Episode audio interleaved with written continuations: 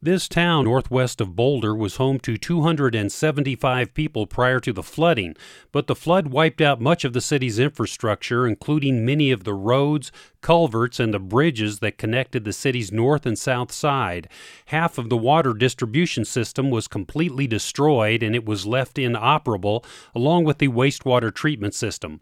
Only 12 people stayed in Jamestown after the flood. Approximately 40 people spent the winter there. Much of the water system has now been restored, and over half of the pre flood residents have returned to the town. Tara Schoedinger was the part time volunteer mayor of Jamestown when the flood occurred. She has since left her full time job to work full time as the mayor, overseeing the city's recovery efforts. She explains how they went about rebuilding. So we started, so immediately we put in, uh, the town put in a uh, building permit moratorium, knowing that our floodplain here in town, as it's uh, our flood insurance rate map, our regulatory um, flood management map, didn't really pertain to what was here now because there was so much physical land um, change after the flood. In early spring, when the ground was still frozen in many places, uh, we began our stream corridor repairs under the Emergency Watershed Protection Program that's run out of the Natural Resource Conservation Service. And uh, we did about a million dollars worth of work in our stream corridor. And then we began our water water system repairs, knowing that those were the things that we needed to that was the infrastructure we needed to put back immediately in order to bring our community home. Nina Andalora is the volunteer coordinator for Jamestown. She says they could not have rebuilt this quickly without the volunteers, but the volunteers brought more than labor. Uh, we were hosting uh, work days where 50 people would show up.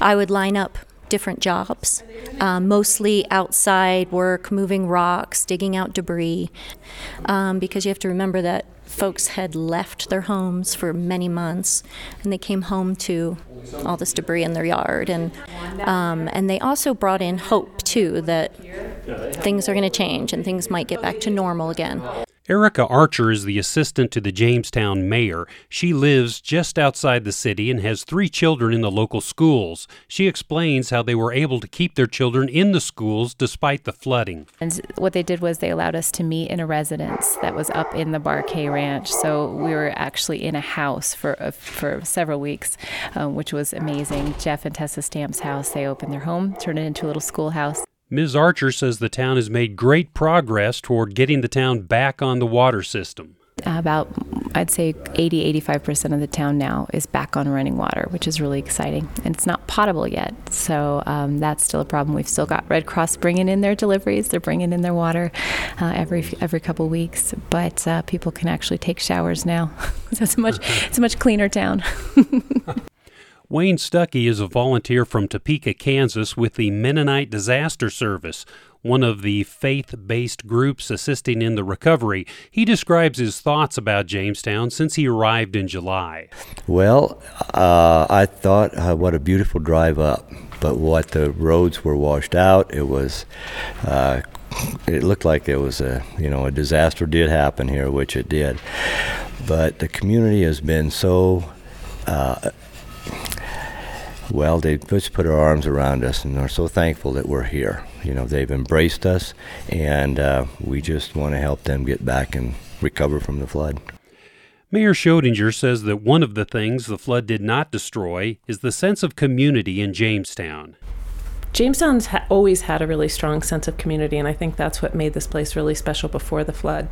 Since the flood, if it's possible, it got stronger.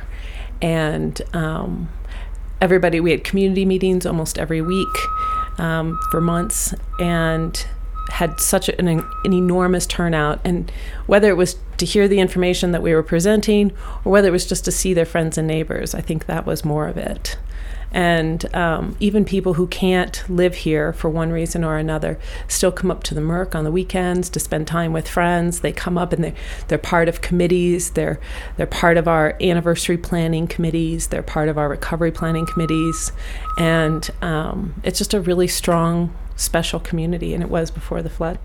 The town will host an open house on September 12th from 3 to 8 p.m. In the meantime, the work goes on to return Jamestown to its new normal. Randy Anglen, KGNU News.